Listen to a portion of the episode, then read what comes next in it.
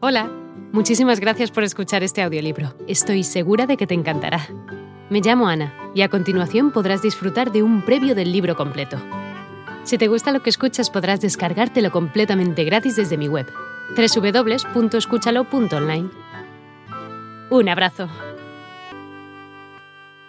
Hace un par de años abrieron una nueva panadería en la calle donde vivo.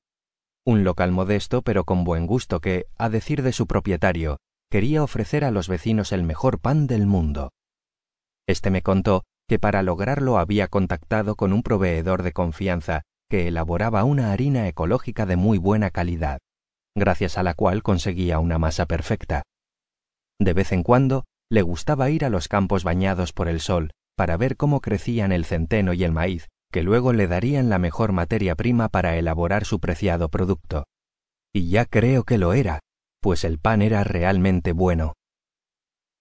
El negocio fue creciendo poco a poco, y cada vez eran más los que se acercaban hasta la taona de Carlos para pedir una especialidad concreta de pan o unos deliciosos cruasanes de mantequilla.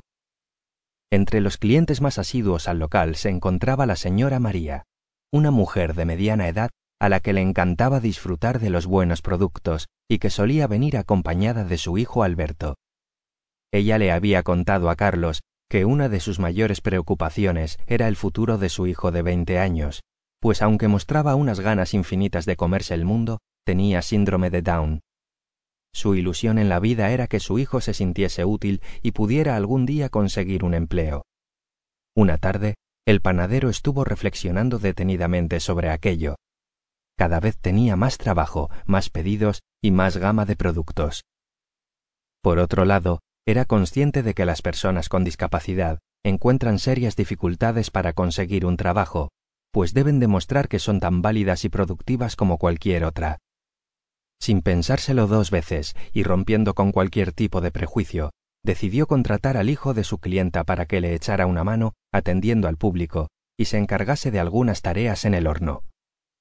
Ambos formaban un buen tándem, y los clientes valoraban positivamente el gesto de Carlos y el buen trato de Alberto, un joven que siempre estaba sonriendo y se mostraba siempre contento, a diferencia de otros ayudantes que había tenido.